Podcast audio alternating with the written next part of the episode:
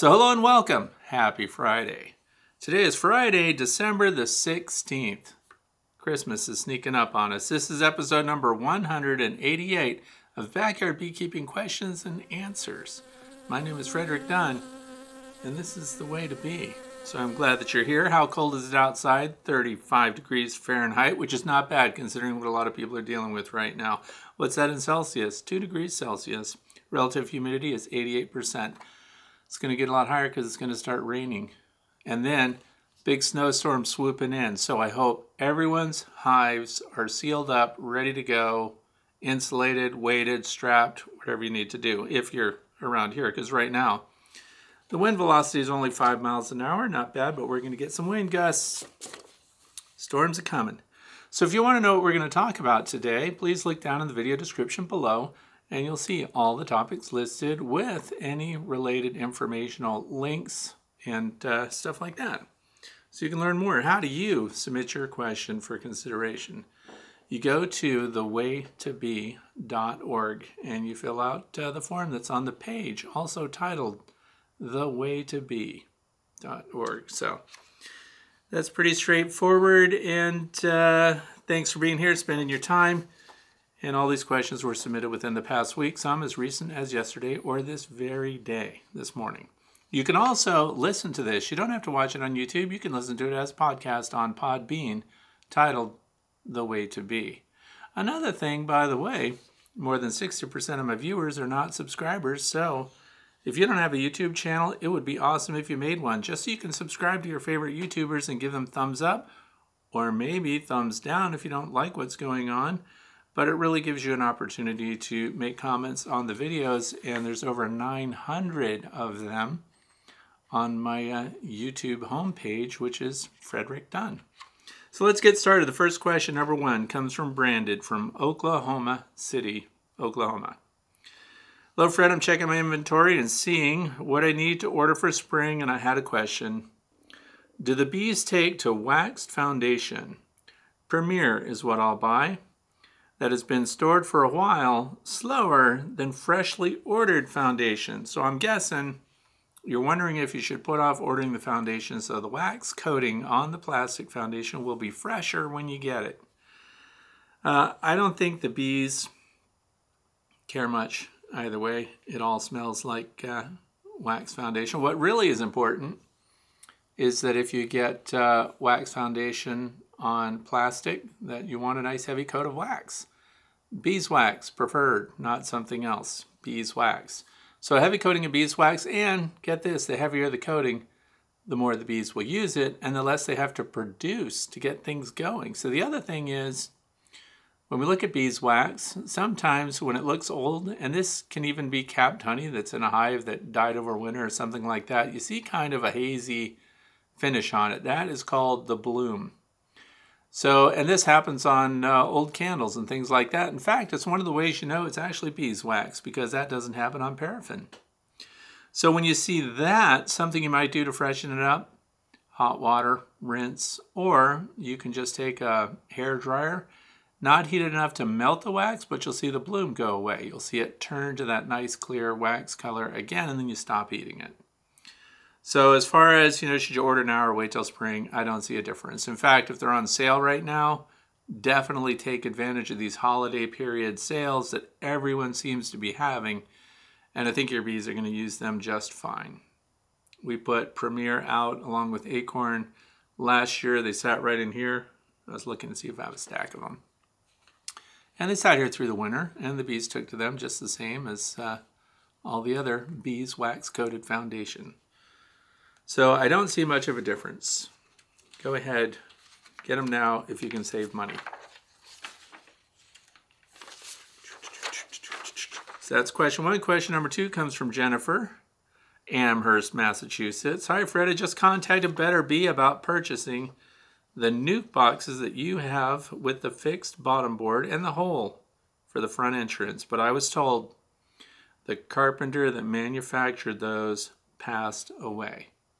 Very sad. I guess I'll buy the other fully assembled nuke setup from them because I cannot build one myself, unfortunately. And so I thought, what? They don't sell the my favorite nucleus hive box anymore. And I looked it up. For those of you don't know, this is highly repetitive because we show it almost every single. This is it. The whole solid bottom board. Because if you're transporting a nuke, this is already attached. You don't have to strap it shut. You just need to put the lid on and you're transporting your nucleus hive. I like these a lot. Also, if a big winter storm comes, like we have coming now, if, heaven forbid, your nucleus hives blow off their stand, and if they're really tall, it's possible, and they're strapped together, the bottom board is, stays right in place and doesn't move around. So I checked BetterBee. I looked at not only that, it's not on their website anymore. And uh, I'm glad I stockpiled mine. And they're um, also not in the new catalog that they just put out. So that's the catalog from BetterBee that has the hive tool cutting into the honey on the front of it. Um, they're not in there. So darn it. But that led me to something.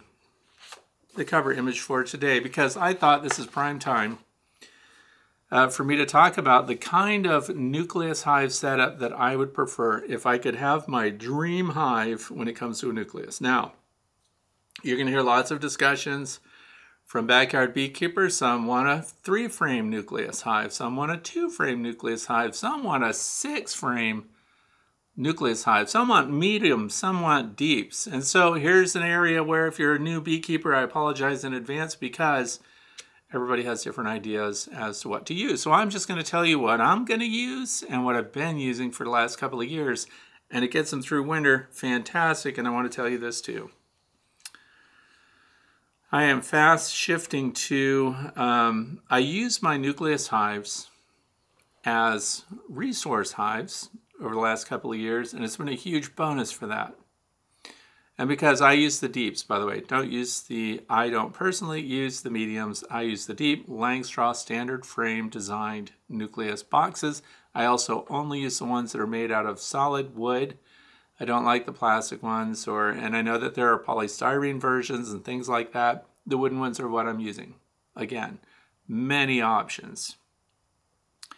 And I'm starting to think more and more, I'm actually, given their survivability in winter, given their efficient use of that space, I am going to be having a bank of five frame nucleus hives and supering those and treating them just like a regular beehive. And the most standardly produced Langstroth style hives are going to be the 8 frame or the 10 frame hives. And I have those. But the nukes are really, really good. So, and I was just talking with Ross, by the way, and when, when I say talking, I mean messaging back and forth. For those of you who don't know, you can go to my website, which is thewaytobe.org and you can look at uh, the prints, the drawings, and they are free. So you can download the PDF, you can print them out, you can use them in your wood shop for those of you who make your own stuff. So we're going to probably be putting out a nucleus hive configuration that has all the bells and whistles. And uh, that's what these drawings are about. So the first drawing that I put up, this is my dream nucleus hive. And this is for year-round use. Treat it like a regular beehive not just an emergency resource. So anyway, look what it has on the bottom. So let's say that they no longer make that. And by the way, I don't know who the person was at be that was making those. It kind of explains the reason why the supers uh, don't match the bottom box with the bottom board attached to it. They were a little bit different, and now we know this because one person was making them. And I'm very sorry uh, for your loss if you know that individual and he did a great job. So here's the thing I would like to have, so now we've just got the box with no bottom attached to it. It's got the, and I'd like the entrance hole to be one inch in diameter, and that's just an inch or so off the bottom. And then we have the control wheel, which they still sell for any nucleus hive that you want.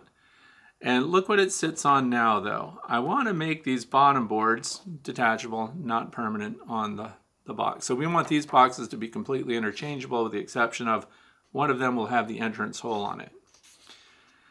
And uh, I want a two inch or even more bottom screen board. Now I know they already offer that. Somebody's probably looking at this going, Fred, BetterBee sells a screen bottom board. They do, but it's not like this.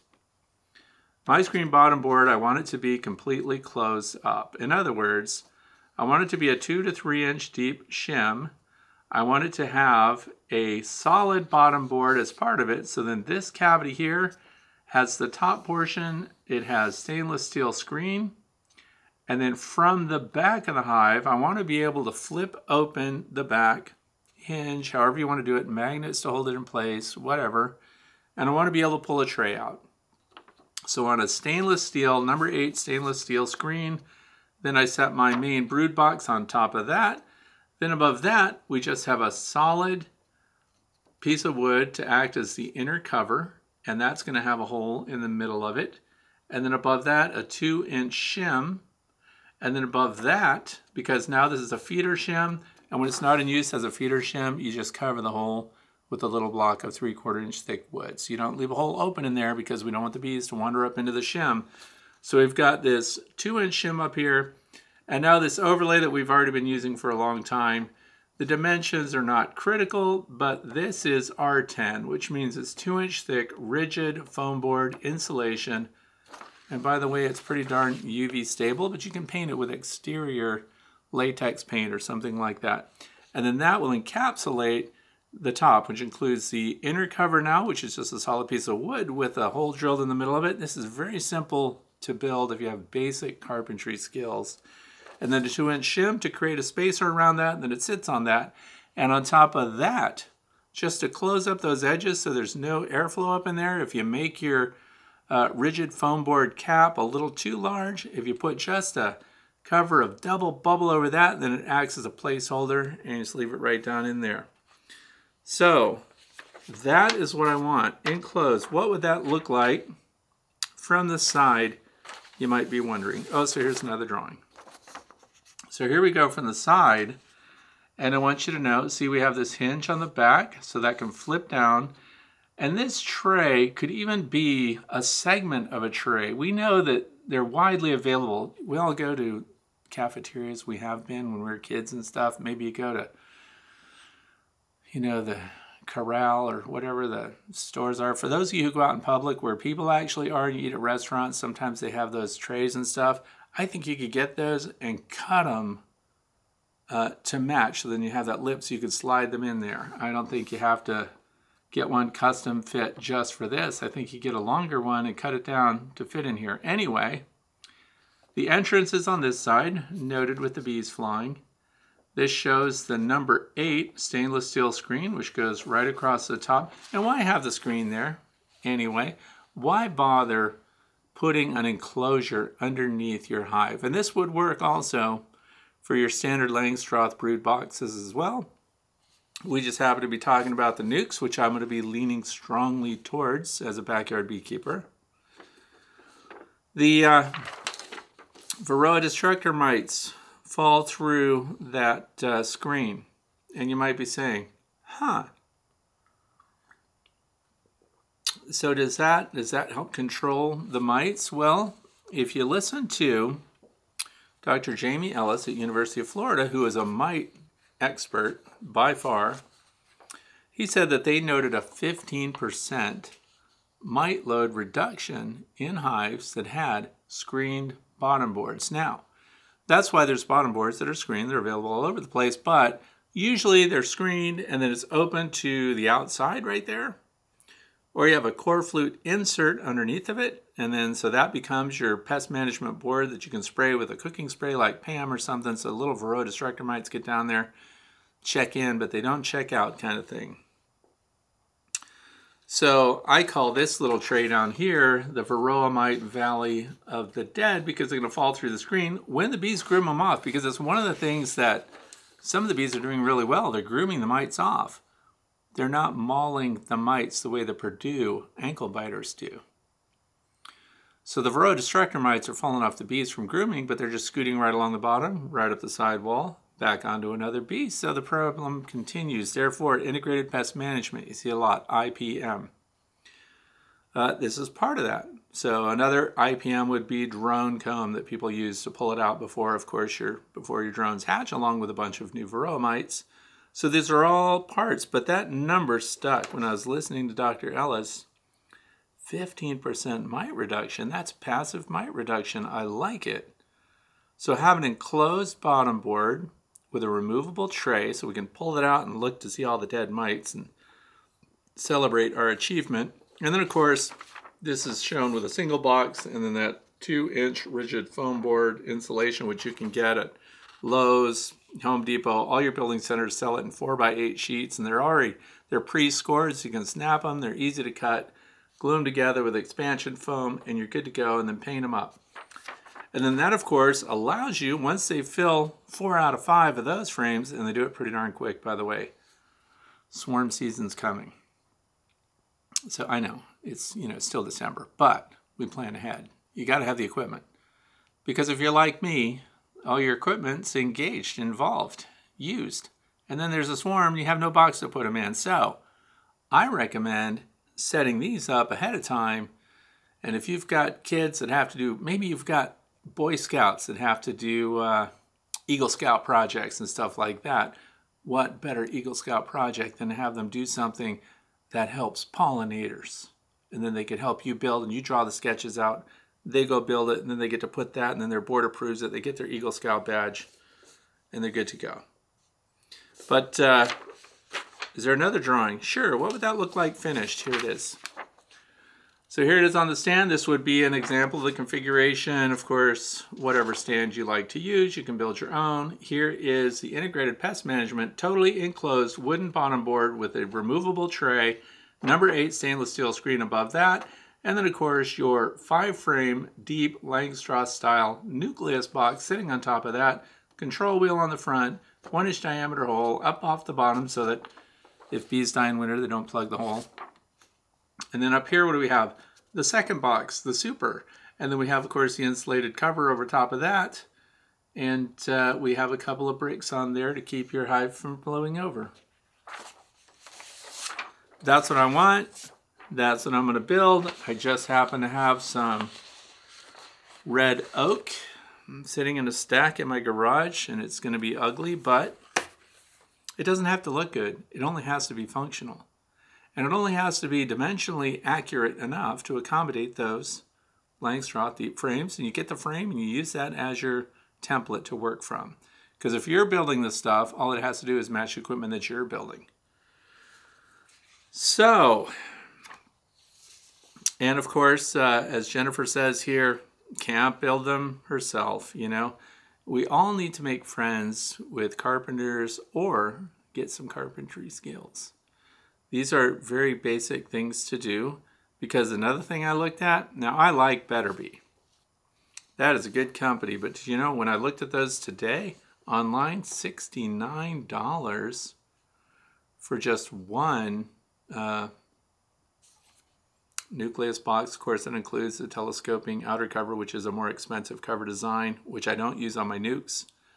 And uh, it had the detached bottom board, so the reversible bottom board it's called, and then it has the inserts. They also have the options for screen bottom boards, but they are not the enclosed type that I'm describing here. Things are expensive right now. I don't have to uh, beat that horse to death because we all know everything is just exponentially gone up for some reason. So if you can get your own wood, saw it, glue it, nail it, clamp it, put it together, and somewhat closely match the space you need. Of course, your best um, template is to buy one, get all your dimensions from that, and then work your way through it. Question number three is about slatted racks from Joe Elam. Just watch your number six FAQ and it appears that your views have changed on the slatted racks usage. I seem to remember that you are currently using them, correct? If so, what are your thoughts on them now? I'm preparing to build some for my spring beehives in the south. I'm thinking it will help when the hot days of summer come. Slatted racks are optional. They're not critical to your beehive configuration, and that's probably what uh, Joe is referring to. You don't have to have a slatted rack, but there is an aspect of utility to having them. Slatted racks, this comes up all the time. Here's one right here. We show it almost every single Q&A. And this one, look, it has drone comb underneath.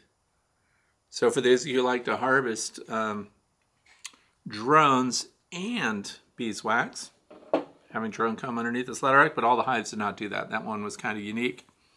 Uh, one of the reasons that I like them too is because I drill this quarter inch hole in the back, right between the slats. See where that screw is right there? That's because this is where I run my oxalic acid tube. If you've got the uh, Pro Vap or any of the you know Laura Bees version, or if you've got the Instant Vap, Instant Vape, however you want to pronounce it, um, then you can treat with oxalic acid vaporization through there. The other thing is if you're using the pans, what does a slatted rack do? It gives you a spacer between the bottom of your frames where your brood is and the pan that's delivering the oxalic acid for sublimation. So it has utility in that regard. The other thing is if you're ever shaking a recently caught swarm of bees into a deep brood box and you've got a slatted rack at the bottom, guess where the bees go? They all go right down into the slatted rack area and then that lets you put all your frames in right away instead of just leaving space and waiting and coming back later.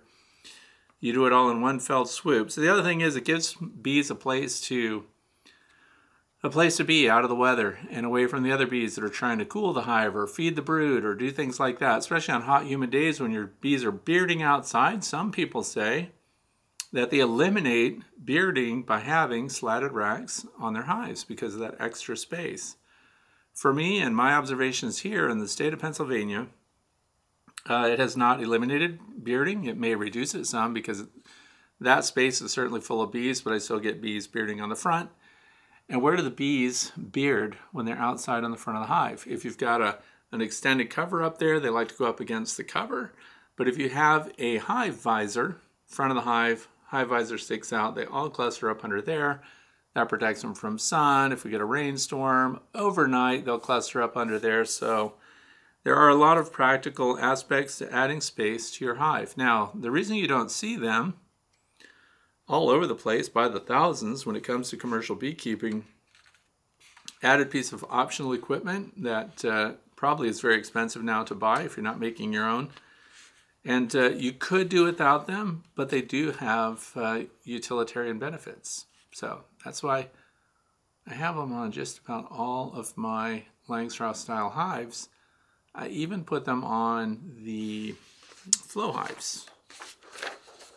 So yeah, if I was saying back then, it, you know, this was episode number six, then uh, yeah, I was probably saying they're optional, not necessary, and they're still not necessary, but they do have benefits. So if you want them and you can afford them and you don't mind the extra equipment, get them. Question number four off grid by design. Hey Fred, I thought about something you said about oxalic acid and cold weather. I know you do not insulate your hives, but it seems there is one possible advantage, and that is the bee cluster are not as tight in an insulated hive, allowing more effective oxalic acid treatment in cold weather. What are your thoughts on this? So, uh, different. Yeah, it's true that I don't insulate the sidewalls of my hives, although I do have some insulated hives. The Lands hives, for example, they just come that way. I insulate the top. So for those of you who are wondering, does he insulate anything? Yes, the inner covers have the Bee Smart Designs insulated inner covers, no longer just the wooden inner covers, with the exception of the nucleus hives that I described before, but they've got an insulated cap over the top. Uh, the sidewalls are not insulated, and the problem is, of course, we're talking about oxalic acid vaporization. Vaporization needs to stay vapor for as long as possible so it can move throughout the, the hive interior when you deliver it. So, cold weather can impact the delivery equipment that you're using as well. So, you have to be aware of the rapid rise and fall of temperature and the demand on the equipment that you're trying to use. So, the other part of that is if it's above 60 degrees Fahrenheit on the outside, uh, the bees are not clustered tightly, which means now all the space around your bees, including the critical area which is on the brood, can now have that fine dust of oxalic acid crystals settle on those surfaces, and that's how it needs to work to be effective. So then the question here is well, what if it's cold outside, but we're insulated on the inside and the bees break their cluster? My question would be how do we know that they broke cluster? And uh, it's true that they could have a, a more expanded heat bubble in there, especially assuming that you're not venting through the top of that hive and it's insulated and the cluster is of decent size. If they're warm enough, it's a loose cluster, which is still a benefit. Or if they break cluster completely, then yeah, you could treat. But my question would be how do you know for sure that they have broken their cluster? So in the time has kind of passed here because the other thing that's in partnership with that is it's not just that the bees are clustered or not clustered. We're trying to treat at a time when the brood is at the smallest possible number on the frame. So if we don't have capped brood, which is pretty much gone by for us here, it started early this year. They went without brood. And uh, now they're actually starting to produce brood again. So this is an interesting time. And so we've kind of lost the most effective time to treat with oxalic acid vaporization where I live. So wherever off grid by design is located, maybe um, you'll still have an opportunity to be in a broodless or low brood period where you can treat with oxalic acid and get better efficacy. And efficacy is just a fancy word for the amount of varroa destructor mites it actually can get. So we want to get them in their dispersal phase, which used to be phoretic. So now it's dispersal phase. And uh, that's when you get those mites, get it on them and kill them. But uh, yeah, if they're moving, somebody else wrote and said they would, they wanted to put a heating blanket, one of those electric heating blankets on the outside of their hive, and uh, to warm it up so that they would break clusters so they could do an oxalic acid treatment. And I say the same thing to that. Um, really, it matters what the brood is at. And of course, these are final treatments, usually a single treatment in winter, because hopefully, and I realize, you know, that uh, ship has sailed. But earlier in the year is when we want to know the mite loads and when we want to get them under control. And we want to do it well in advance of this time of year when they're clustering because we need our bees to be healthy in winter. You know, we need our bees to be healthy all the time, but it's more critical when we're depending on these fat bodied winter bees that can live for months instead of weeks. So um, getting your that doesn't mean you know don't take an opportunity to treat for mites if you have them, but it means that your your real opportunity to clear up those mites and get them under control and get them to the smallest numbers possible is back in August and September. So, but yeah, if if they broke cluster, you're not wasting your time. Go ahead, give it a try.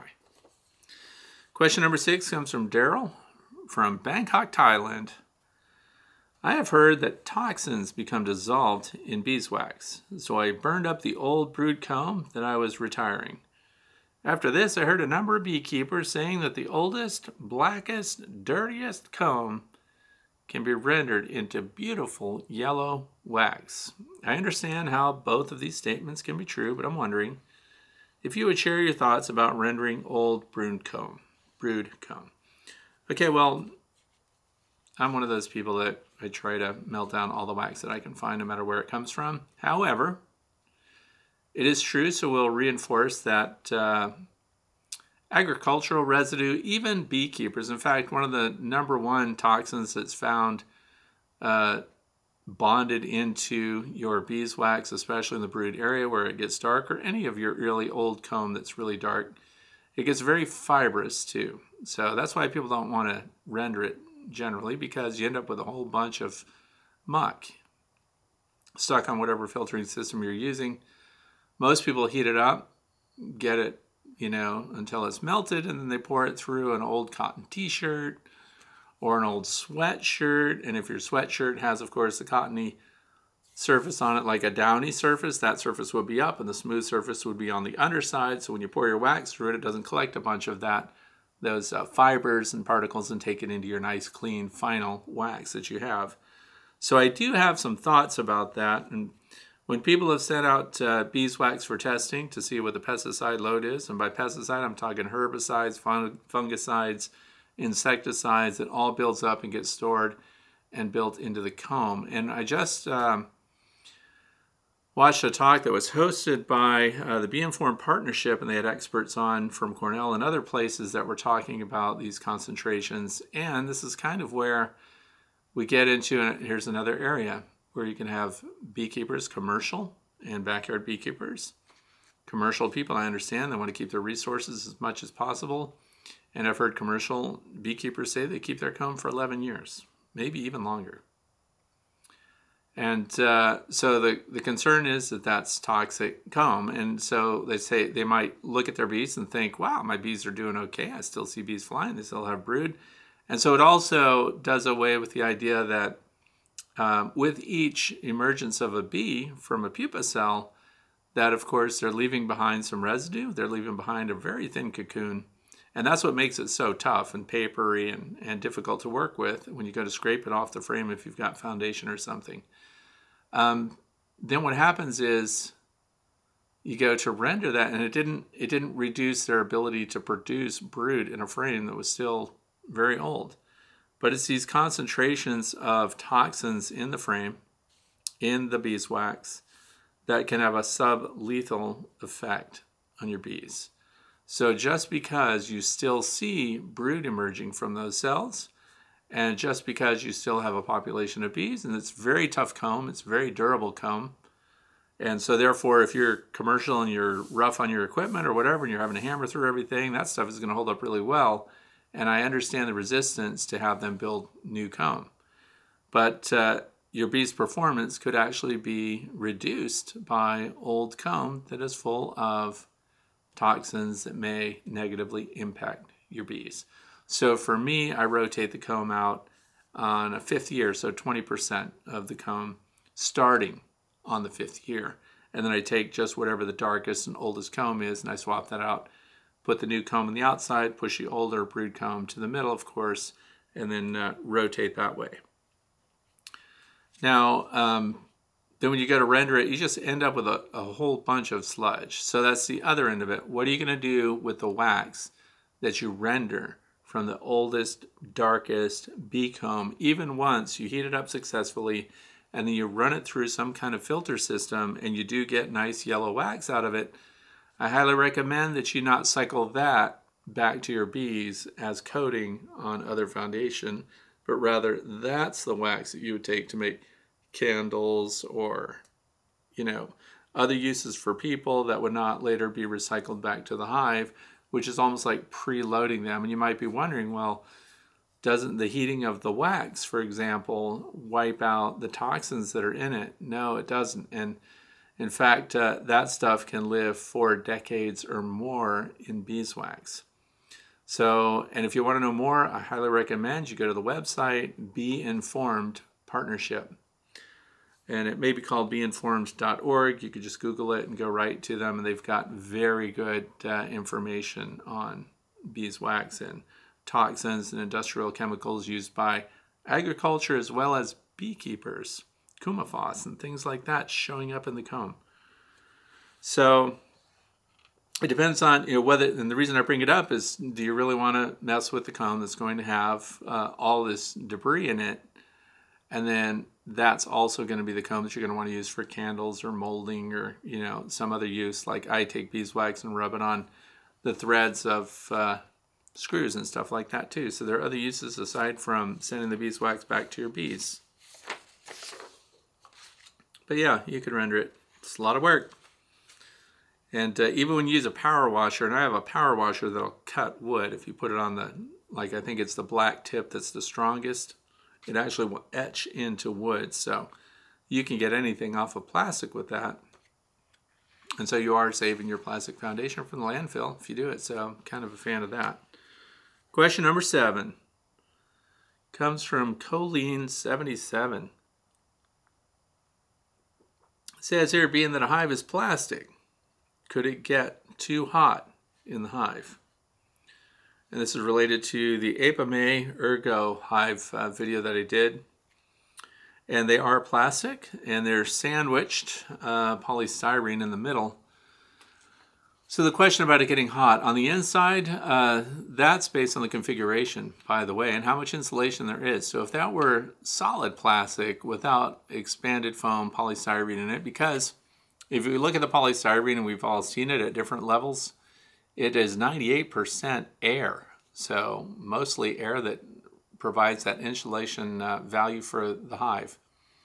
So on the inside, it would be not necessarily hotter because it's plastic. It ha- happens to uh, be associated with whatever the configuration is, how hot it's going to be in the inside. But that's an insulated hive, and they're vented through the top.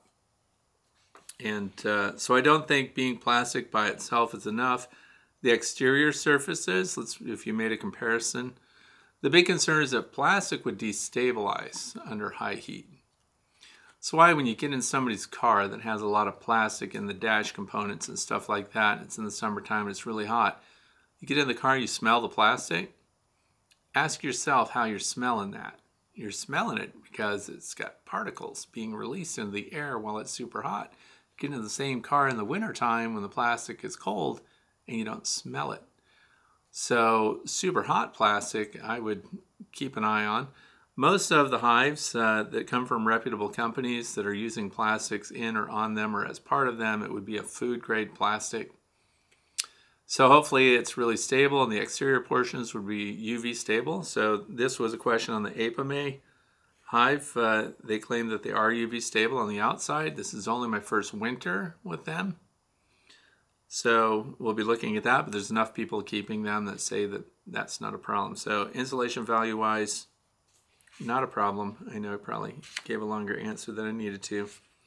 There's some interesting um, kind of consumer information channels that you can search Google for.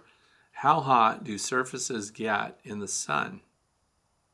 And uh, beehive components. Uh, so beehives that have the standard telescoping wooden cover with the metal clad top on it can get 130 degrees or higher on that metal cover. You can't put your hand on that. So, um, any material can get hot. The question is what happens to it when it does get hot. And then when it comes to the bees, how much of that heat is migrating into the interior of the hive, which is what we're really trying to shelter them from the heat and the cold equally so. For Apimaye, though, I don't consider it a risk to the bees. Question number eight comes from uh, the great STM8M8. These are YouTube names for the comment that was made. Sometime back, you said that uh, small and tall is a good configuration for bees. So here's the thing. During this past week, I've had more questions related to nucleus hive configurations than ever before and here's another one. So you said small and tall is a good configuration for bees. Five frame nucs, five frame deep, or medium hives is enough to get through winter. I was thinking for those not vested in extraction equipment, how to add a flow hive super. So here's the thing they do produce honey really fast. They do work really fast. That whole top section of the 5 over 5 configuration is really warm. And when we go to the third one, they were wall to wall honey.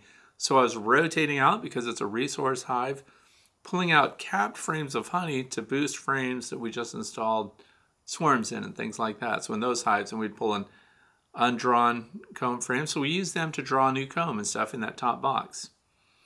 You could, in theory, of course, configure it for flow frames. So you could have a 10 frame, so that's 5 over 5 deeps, and then when those are full and you go to that third one, third box, you could configure that box and put, I would say, three uh, flow frames in there to see if they would finish them off quickly.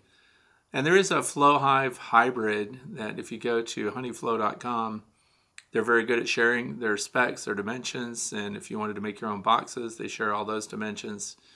And so you could actually convert a five frame nuclear wooden box if you're building your own again, because they don't fit standard, you know, they're not the standard length. They don't, the way they sit on the rabbet joint, it has to be built for or cut away to accommodate those. But uh, I could see that as viable for uh, Flow Super only. If you don't want to buy a whole Flow hive, you just get those. And the reason I say put it in threes is because they only sell the boxes in sixes or sevens because that's the standard size for the Flow Supers. So if you bought one of their six uh, flow frame boxes, then you have two sets of three, and you could You could even rotate them out.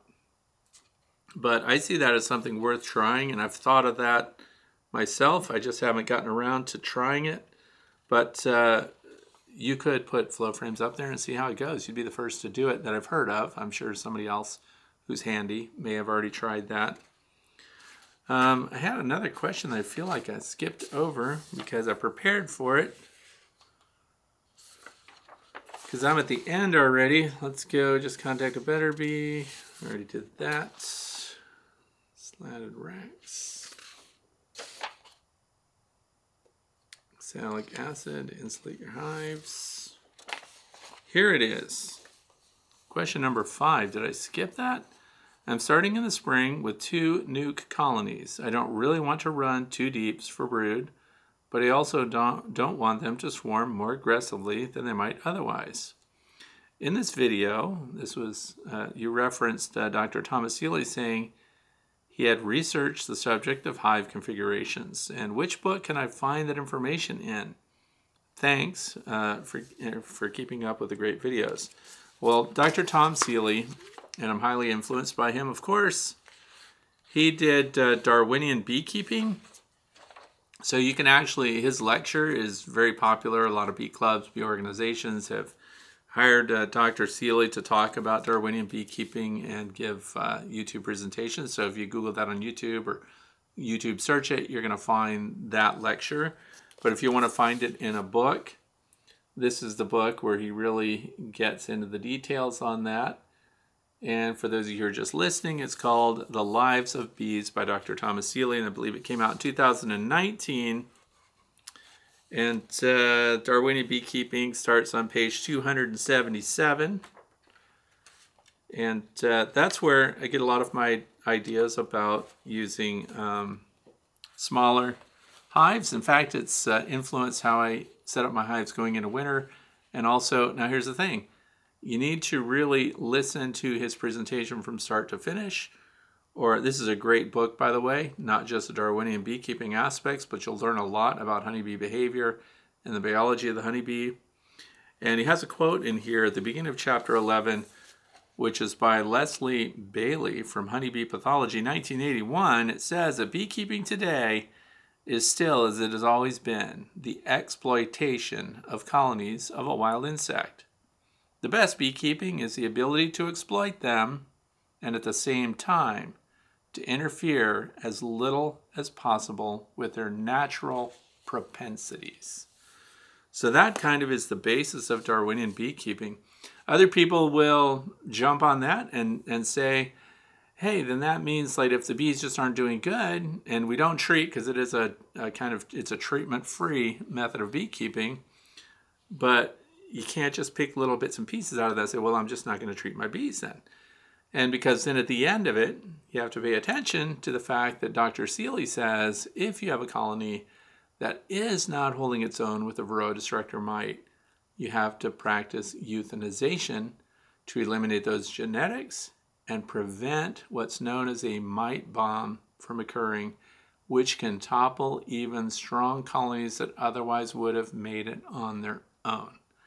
So it's very important that you know we take the time to listen to the entire presentations, get the whole picture uh, before we kind of jump and uh, decide our own philosophies. So I'm glad I found that. And then so number eight, so we're in the fluff section. By the way, that was the last. You know, a lot of the questions this week were repetitive, and if you submitted a question or a topic and I didn't cover it today, uh, you can go to the website, uh, you can go to my YouTube channel, and you'll see that there's a little, when you click on videos, and it'll list all the videos, and who has time to go through all the videos? And there's a little search magnifying glass there, and if you type in the topic that you're looking for, walkaway splits, hive inspections, lands, whatever kind of hive, or the information that you're looking for, type that in there, and then you'll see a group of videos that may address what you're interested in. And I know that this time of year is super boring because here I sit at a desk um, talking to you about bees instead of showing you the bees. So it's, uh, yeah, I'd rather be out there with bees too. And that's where people that live in the South have a huge advantage, and that's because even this time of year, they're often still working their bees, and likewise, spring comes early down there, and we're still sitting here watching the snow. So you can find a lot of content uh, there. You can also go to the website, thewaytobe.org, and there's a lot of pages there that uh, have other information that might help you out. So I am going to try to make videos, but uh, today I want to talk to you about some of the things I'm doing to make winter go by quicker. And uh, one of the things I want to really enhance is, you know, I've been, I plant acres of land every year uh, with plants that are good for my bees. So I end up in it and it works. It comes up, you know, I get out there with a tractor and I till. And every time I do that, you know, people are like, oh, you're tilling the soil, you're damaging the soil structure and all the microbiology that's going on there, and you're, you're just killing everything to grow a few flowers. Well, I have to to get those things going because I have a lot of competition from the weeds and stuff that are out there. So, one of the things that I'm doing this year, though, is there's a company called Eden Brothers. This is not sponsored, by the way, at all. Eden Brothers, and that's where I went to get hyssop seeds. So it's H Y S S O P. And then when you get it, though, now this bag of seeds costs $45 or something like that. Yeah, it's expensive. But look at how many seeds you get. There are probably hundreds of thousands of seeds in there. So what on earth do I get that for? Well, because I again, you know, I read books and and I look up stuff, and of course, the Xerces Society has all these pollinator plant ratings, and they said that the hyssop plants do so well, and it, and it's true. So then I feel like I wanted to start planting hyssop 10 years ago instead of now, but now I have it, and for fun in the wintertime, because I have a quarter pound of hyssop seeds, so I can plant an acre of this, no problem. But I want it to take root. I want it to be effective.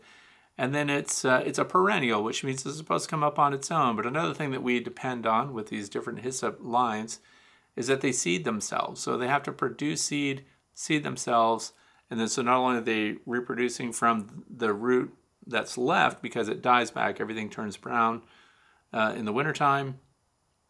And then of course you'll see little green leaves at the root starting in spring, so then they'll start to spread, but they don't spread too fast. So if you want to get an acre or a quarter acre of these, and uh, I don't actually, it just seems unbelievable the the glowing review that you get from the Xerces Society on hyssop, giant hyssop specifically, and uh, they said that it was reported that 100 colonies of bees could be supported on an acre of hyssop. Now, eh, I don't know.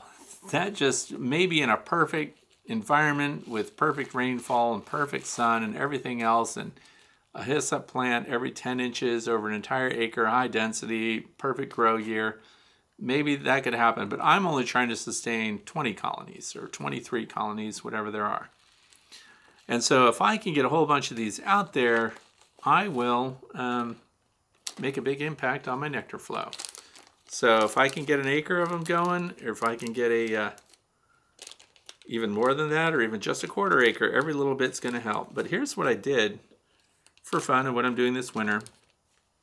I take these little sandwich bags and I got uh, paper towels and I made the paper towel damp, so I wrung it out and I found out you want that paper towel to be wet everywhere.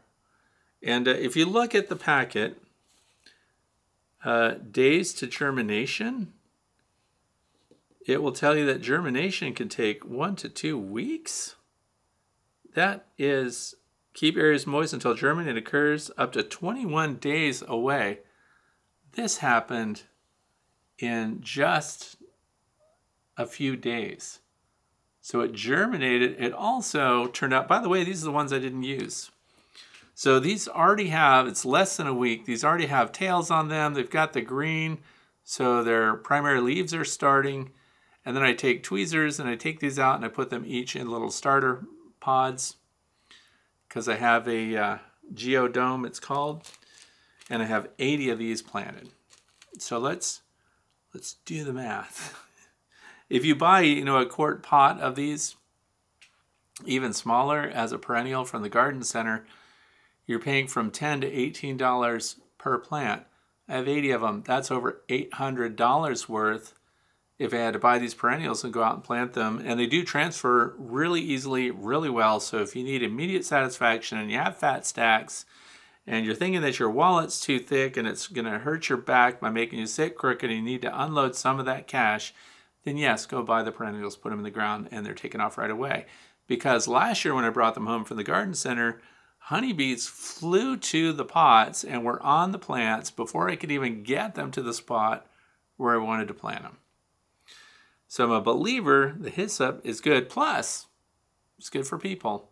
So it has a lot of great benefits. And so this winter, what I'm doing is I'm just starting a whole bunch of hyssop plants. I have nothing to lose.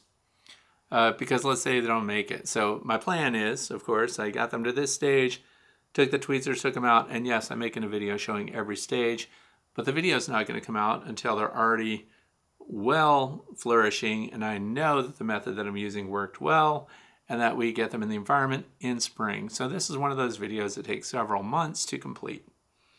Um, but right now it's looking good because I pulled these out, put them in the pods, have them in the um, the biodome it's called or whatever, and I have 80 of them started and by the way, the Eden Brothers uh, germination rate, they said they rated this at 80%.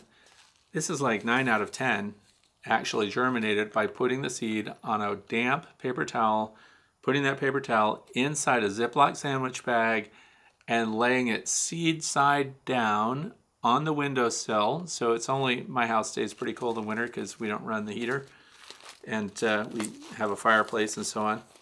But uh, it was like 67 degrees on the windowsill, and they germinated in a matter of days. Like it really happens fast. So if you have short attention span, seed germination, that's the method.